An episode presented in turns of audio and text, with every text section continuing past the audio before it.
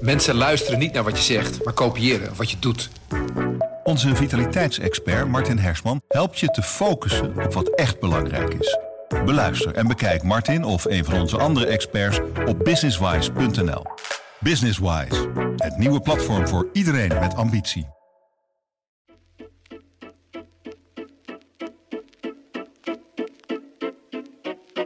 Hallo, dit is Haags Half Uurtje, de politieke podcast van Trouw. Mijn naam is Niels Marcus en ik ben de chef van de Haagse redactie.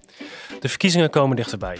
En je kan de tv niet aanzetten of de kranten niet openslaan of het gaat over bestaanszekerheid. Maar hoe komt die term terug in de grote thema's waar deze verkiezingen om draaien? Het thema waar we deze week over hebben gaat bij uitstek over bestaanszekerheid. Dat is namelijk armoede en ongelijkheid. Steeds meer mensen hebben moeite om het einde van de maand te halen of hebben moeite om een woning te vinden. En alle partijen hebben het hier tijdens de campagne over.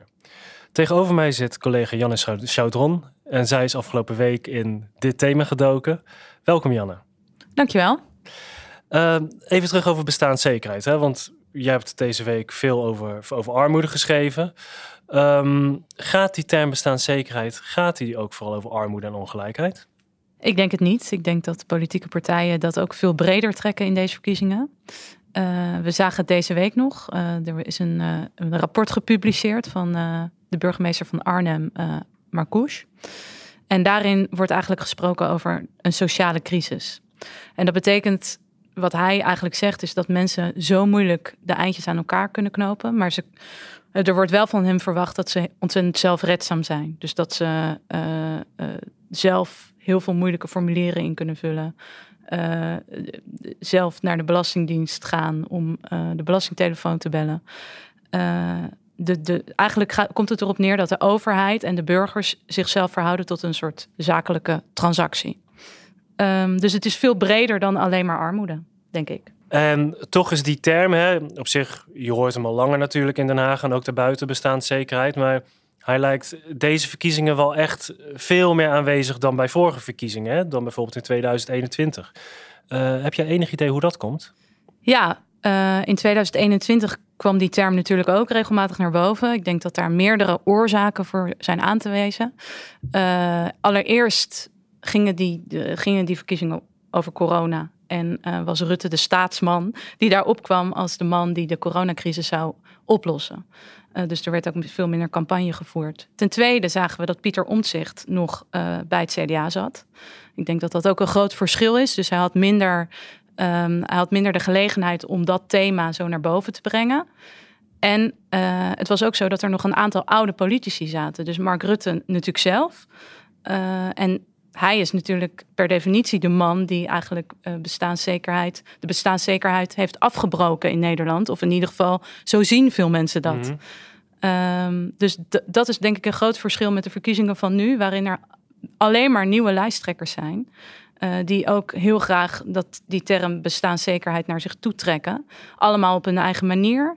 Maar je ziet wel dat ze het er allemaal over eens zijn dat dat een belangrijk thema is van deze campagne.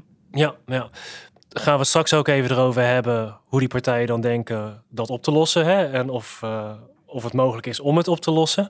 Um, dan even iets specifieker naar het uh, thema van deze week: hè? armoede en ongelijkheid. Waarom is dat, denk jij, nu ook zo'n zo'n groot thema bij deze verkiezingen? Um, nou, ik denk, die, die, die, laten we even eerst met die armoede beginnen. We hebben natuurlijk afgelopen winter gezien dat veel mensen hun energierekening niet konden betalen.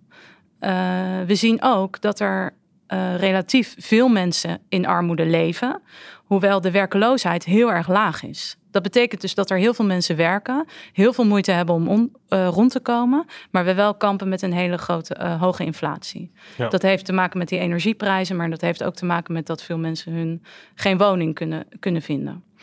Um, dus dat is, dat is denk ik de reden dat dat thema nu zo belangrijk is.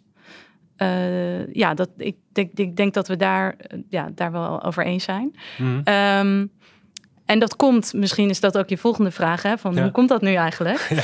Nee, maar even, alle partijen zijn het hier dus ook uh, over eens. Ja. Die, zien die, die zien dit probleem. Ja. Ja, ja, ja. Nou ja, en hoe komt dat nu eigenlijk? Nou, dat heeft volgens mij vooral te maken met als we even helemaal teruggaan naar hoe dit, hoe dit probleem is ontstaan. Ik heb uh, zelf uh, een verhaal geschreven over de marktwerking. Heel veel partijen willen ook af van de marktwerking. Laten we even die energiemarkt als voorbeeld nemen. Mm. In Nederland is die helemaal geliberaliseerd. Ja. Eigenlijk al sinds halverwege de jaren negentig. Onder de paarse kabinetten. Dus niet onder Rutte. Um, en dat betekent dat de energiebedrijven met elkaar kunnen concurreren. Dus als de energieprijzen laag zijn, wat ze de afgelopen jaren vaak waren, betalen mensen weinig voor hun energie. Maar zodra die prijzen omhoog schieten, eh, betalen mensen in Nederland veel meer voor hun energie dan in andere landen. Omdat we dus die marktwerking hebben in die energiemarkt. Wat we tegelijkertijd ook zien, is dat die energienetten uh, ook in handen zijn van een aantal ja, grote netbedrijven. Hmm. Um, maar de overheid voelt zich veel te weinig verantwoordelijk om, om die toegang te verschaffen tot die energiemarkt en tot die energiebedrijven. Uh, dus daarom hebben A, veel mensen uh, geen stroom soms, want mm. dat net wordt uh, verzwaard en we, hebben te, we moeten toewerken naar een energietransitie. En B, betalen ze dus ontzettend veel voor, voor hun energie. Ja. ja, dat is een beetje ook wat, wat je net toelichtte hè, over wat Marcouche zij, de, de, de, de, de burger, wordt als klant gezien. Hè, en zo is er een kloof ontstaan tussen politiek en burger. Ja. Um, wat willen partijen daaraan doen om dat op te lossen? Ik bedoel, ik heb volgens mij weinig partijen gehoord die echt die liberalisering van allerlei van de, van de NS, van de, van de energiemarkt terug willen draaien, toch? Ja, de, de, ik denk de liberalisering terugdraaien dat, wil, dat, wil, dat willen niet heel veel uh, partijen. Nee, de SP, Hoewel, ja. Uh, ja, en PvdA GroenLinks ook wel. Uh, die willen in ieder geval dat sommige voorzieningen weer in publieke handen komen. Maar laten we even de kinderopvang als ja. voorbeeld nemen. In de kinderopvang, dat, dat zijn eigenlijk private partijen die dat regelen. Dus mensen kunnen hun kind naar de kinderopvang sturen. dus de overheid vergoedt tot een bepaald uurbedrag.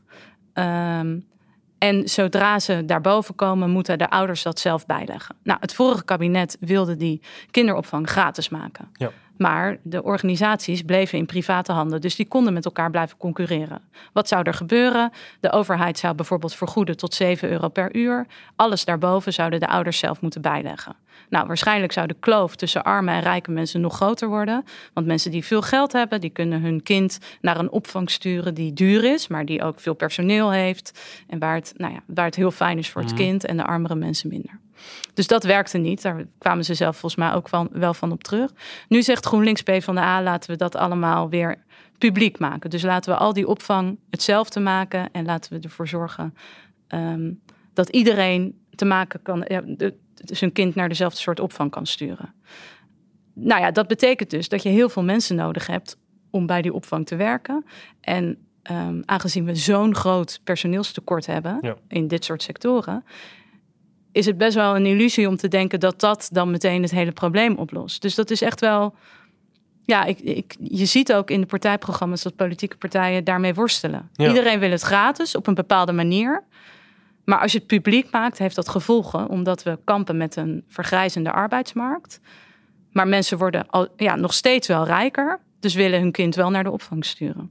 Wat, wat zou daar dan wel een oplossing voor kunnen zijn? Is dat de GroenLinks PvdA ziet ook dat het moeilijk wordt? Of? Nou, GroenLinks PvdA die zeggen we moeten dat publiek maken. Uh, de VVD zegt we willen op termijn toe naar een gratis kinderopvang. Maar we willen eerst onderzoeken uh, om te kijken ja, hoe gaan we dat dan doen? En hoe mm. maken we die kinderopvang dan gratis? En hoe zorgen we ervoor dat ook echt de sterkste schouders de zwaarste lasten blijven dragen? Ja. Een van de thema's waar we nou ja, zo'n beetje alle partijen volgens mij uh, deze week over horen, is het minimumloon. Hè? Wat kan je daarover vertellen? Ja, het minimumloon is denk ik een belangrijk verkiezingsthema. En met name ook omdat heel veel partijen daar best wel eensgezind in optrekken. Dus dat er iets gaat gebeuren met dat minimumloon lijkt me wel duidelijk. Uh, ze willen het allemaal verhogen. Op de een of andere manier. De een meer dan de ander. Maar ook de VVD vindt dat de mensen die arm zijn uh, en toch werken. Uh, betere bestaanszekerheid moeten krijgen. Ja. Um, dus, en de ChristenUnie wil het zelfs verhogen naar 18 euro per uur. Op dit moment is het een euro of 12, 13 geloof ik hè? Zoiets ja. ja. Dus dat is flink meer. En Zeker. het is ook maar de vraag hoe, hoe dat allemaal gefinancierd moet worden. Ten meer nog omdat al dat, dat minimumloon is gekoppeld aan de uitkeringen. Dus zodra het minimumloon omhoog gaat, gaat ook, gaan ook de uitkeringen Mhm. omhoog. Dat kost ontzettend, ontzettend veel geld. Eh, en ik, ja, hele concrete berekeningen heb ik daar nog niet voor gezien. Maar dat gaan we in de formatie ongetwijfeld wel horen. Ja. Ja, de, de ChristenUnie die wil geloof ik, die zit het hoogst hè, met die 18 euro. Ik geloof dat veel partijen richting de 16 gaan. Weet je daar iets Rond de 16, ja. Ja. ja. ja, Ehm, zijn er ook partijen die zeggen, het is wel prima zo? Of- Nou, ik vond het wel opvallend, want het is natuurlijk Pieter Omtzigt die dat hele, die hele term bestaanszekerheid heeft geïntroduceerd. En die zegt eigenlijk zelf in zijn verkiezingsprogramma: eh, het minimumloon moet, het betekent eigenlijk dat iedereen zichzelf moet kunnen redden. Dus hij Ja. noemt geen, als, een, ja, als een van de weinigen geen concreet bedrag. Wat verder nog opviel toen hij met Timmermans afgelopen week in gesprek ging Ja. in debat, eh, ging het natuurlijk ook over dat eh, minimumloon. En de PvdA, GroenLinks, die willen dat minimum, jeugdminimumloon, dus voor jongeren, nou ja, ook flink verhogen. Ik weet niet meer precies hoeveel, maar in ieder geval flink verhogen.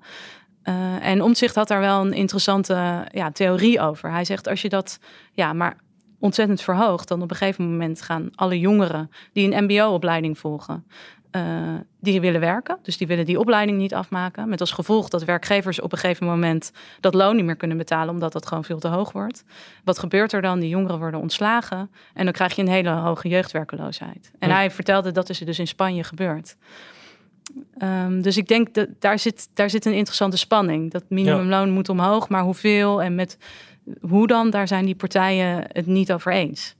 Jij volgt de partij van, het is misschien een kleine zijstraat hoor, maar jij volgt de partij van Pieter Omtzigt, volg je ook hè, voor, eh, voor de krant.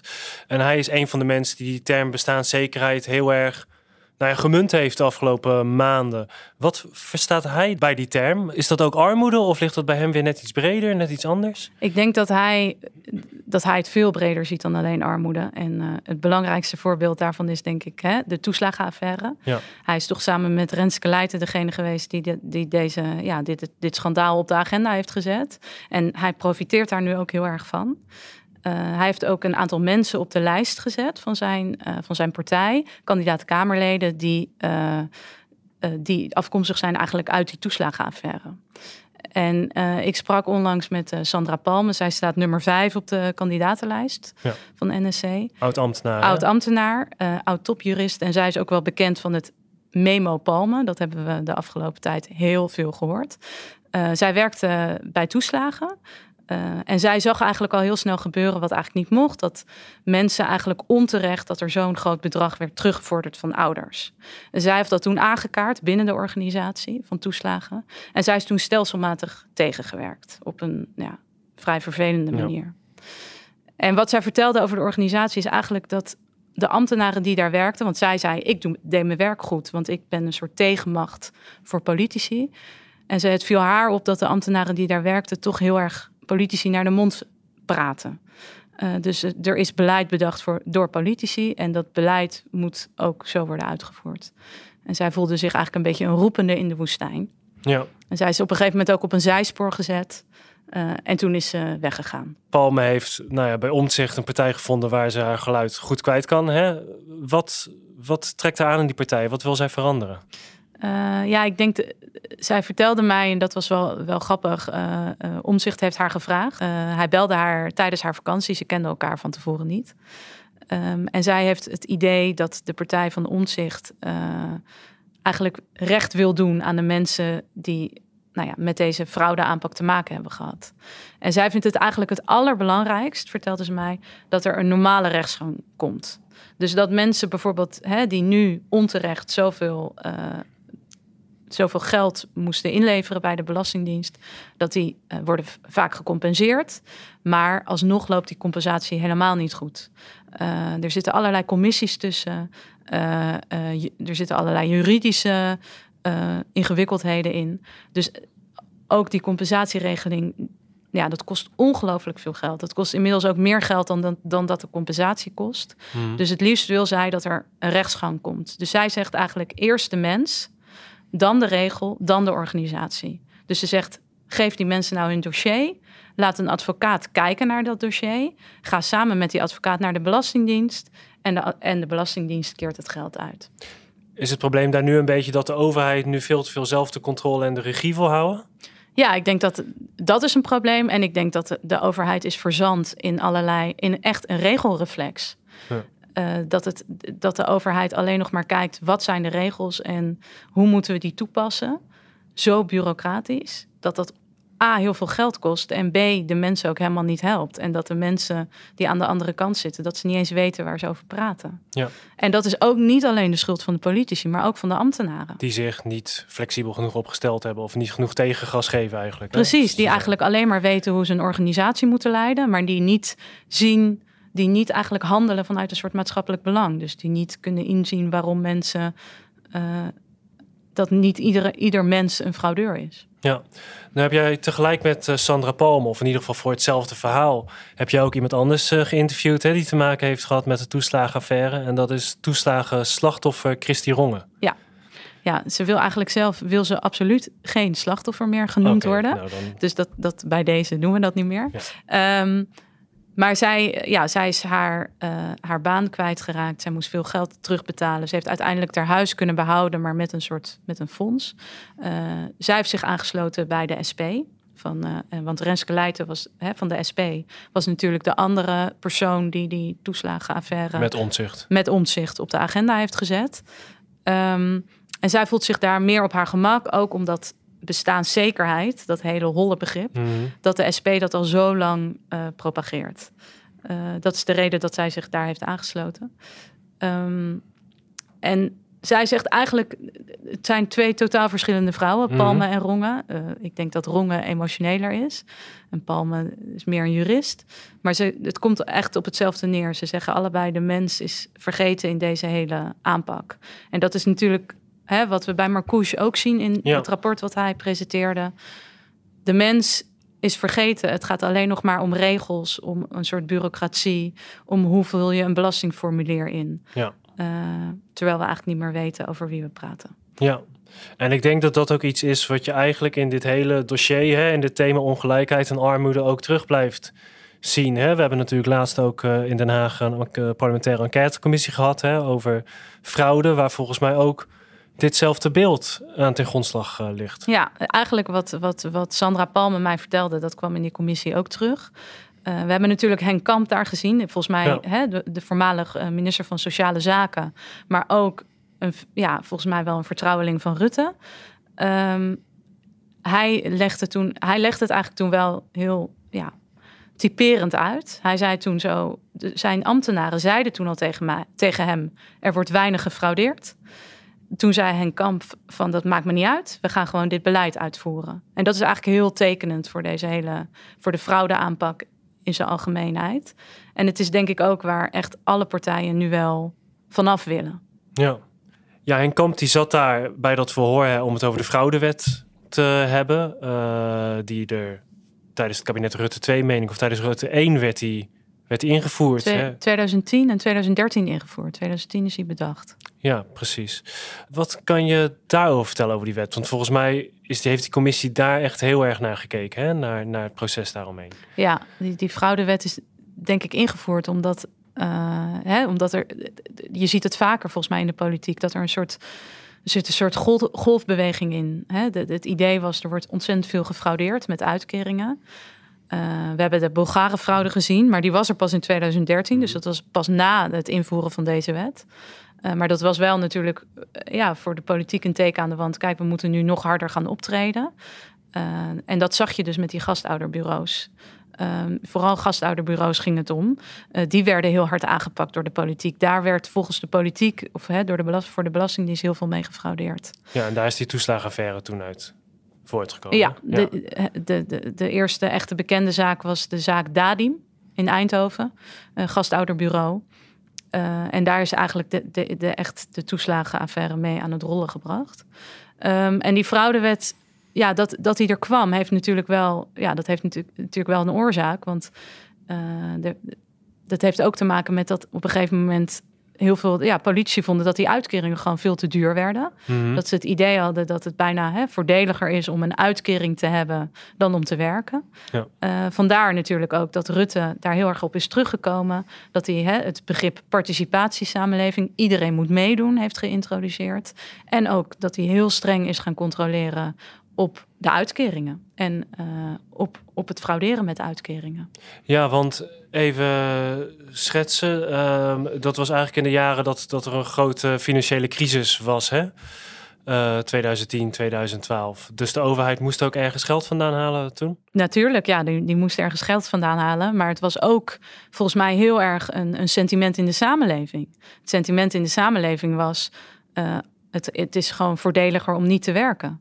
Dus kan je beter uh, een uitkering trekken. En uh, uh, ja, daar, daar wilde de, ik denk ook de VVD en Henk Kamp en Mark Rutte op reageren. Door, door te zeggen, wij, wij pakken dit streng aan. Overigens heeft Pieter Omtzigt toen ook gewoon ingestemd met die fraudewet. Wat zegt dit over die Rutte-jaren? Dat dit zo speelde en dat Henk Kamp, toch echt een van de prominente gezichten, hè, die bijna in elk kabinet Rutte wel weer op een andere post terugkwam, dat hij dit zo verdedigt. Heeft zegt dit iets over die 13 jaar Rutte? Ik denk dat, dat, dat hè, wat Marcouche ook aanhaalt in het rapport, dat het, dat, dat, dat het een zakelijke transactie is geworden tussen overheid en burger.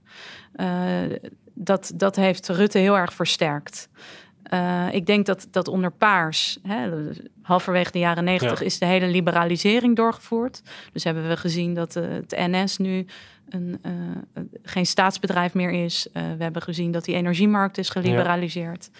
En dat Rutte eigenlijk dat beleid, dat was al uitgevoerd, maar dat Rutte de, de, ja, het, het, het heeft verzakelijkt. Hmm. Dus er is niet meer echt een connectie tussen de, de overheid en de burger. Ja. En dat zegt Pieter Omtzigt natuurlijk ook heel sterk. Hè? We moeten een samenleving creëren waarin de burger weliswaar weer vertrouwen krijgt in de overheid, maar ook waarin er weer een soort connectie is.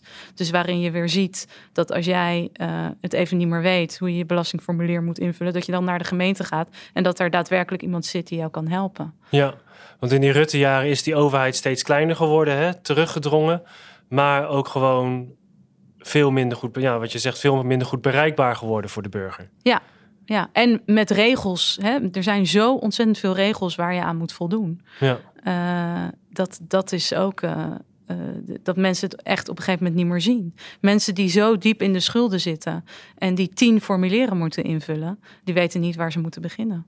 Nee. Heb je daar, want ja, we begonnen er al even over tijdens de vorige verkiezingen was dit ook al een thema. Uh, Rutte 4 zou dit aanpakken. Heb je daar de afgelopen jaren al een kleine kentering in gezien dat, dat dit beter werd? Um, goeie vraag. Dat heb ik nog niet heel erg gezien. Ik denk wel dat het vorige kabinet uh, daarmee ja, een begin probeerde te maken. Hè. We zeggen allemaal mm. dat, het, dat het systeem van toeslagen dat dat anders moet. En dat is ook een van de redenen waarom er zoveel werkende armen zijn. Uh, het minimumloon volstaat niet. We hebben wel recht op een huurtoeslag, op een zorgtoeslag, op een uh, kinderopvangtoeslag. Um, en daar wordt, ja, dat is zo'n ingewikkeld systeem dat je op een gegeven moment eigenlijk helemaal geen idee meer hebt ja, hoe mensen dan moeten rondkomen. En daarom de roep ook om dat minimumloon te verhogen. Want dan heb je tenminste één bedrag waarvan je weet van daar kunnen mensen van rondkomen. Ja. Um, dus, maar het is natuurlijk een enorme moeilijke operatie om dat hele toeslagensysteem te veranderen. Uh, ja. En de, de, ja, dat merk je volgens mij, heb je dat bij het vorige kabinet uh, ook wel gemerkt. Ja. Hetzelfde geldt een beetje voor die kinderopvang ook die kinderopvang, hè, dat was ook een belofte van dat gaan we gratis maken, volgens mij, met name van D66, ja. als ik me goed herinner. Um, maar ook dat blijkt veel lastiger dan wat ze in eerste instantie dachten. Ja, want ik geloof dat partijen er ook een klein beetje op terug gaan komen zijn. Hè? Vorige keer was iedereen er opeens naar de toeslagenstelsel moet anders, die belasting moet hervormd worden. Maar ik geloof dat dat iets minder prominent in het programma staat. Ja, hè? ja. ja, en ook, de, de, ook, het, ook het feit dat die kinderopvang wel gratis moet, maar wel ja, die, die inkomensafhankelijke kinderopvangtoeslag was zo, is zo gek natuurlijk nog niet. Nee. Hey, nu hebben we het echt over twee heel grote problemen gehad, hè, die die samenhangen. De, de armoede in Nederland, plus die bestaanszekerheid, de overheid die op afstand staat, um, die tot een sociale crisis leidt volgens Marcouche. Allemaal heel grote woorden. Um, zie jij ergens tekenen dat dit in een volgend kabinet, nou ja, we weten natuurlijk nog niet welke partijen erin gaan zitten, maar dat het, dat het verbeterd gaat worden. Dat er ergens nou ja, uitwegen zijn hier uit deze situatie. Ik werk hier nog niet zo lang, dus ik ben nog heel positief. Uh, ik denk dat er wel. Ik, ik denk het wel eigenlijk. Want okay. um, we zien een hele nieuwe generatie politici. We hebben afgelopen week een debat gezien tussen Timmermans en Omtzigt, waarin ze zich op heel veel vlakken met elkaar, eh, elkaar konden vinden. En zeker als het aankomt op bestaanszekerheid. Uh, we zien het ook in de verhoging van het minimumloon. Dat moet, vinden alle partijen dat het omhoog moet. We zien het uh, op het vlak van die kinderopvang, die in ieder geval voor veel mensen toegankelijk moet, ja, moet worden. Dus ik denk dat er echt wel iets gaat veranderen in een nieuw kabinet. Ik denk dat het, het, het, het moeilijkst is om het daadwerkelijk ook te doen. Hè? Wat, je ook zie, wat jij net ook aanhaalde bij toeslagen. Wat we zien bij de uitvoeringsorganisaties. Een lelijk jargonwoord. Maar dat het UWV en de Belastingdienst. Dat zijn zulke grote en ingewikkelde organisaties. Uh, die kan je niet zomaar veranderen. Maar ik denk dat het wat, wat Sandra Palme tegen me zei. En dat stemt me wel, ja, dat, dat stemt me wel hoopvol. Is verander nou in ieder geval het sentiment onder die ambtenaren. Zorg ervoor dat er weer echt een tegenmacht komt. Uh, en dat er weer een soort.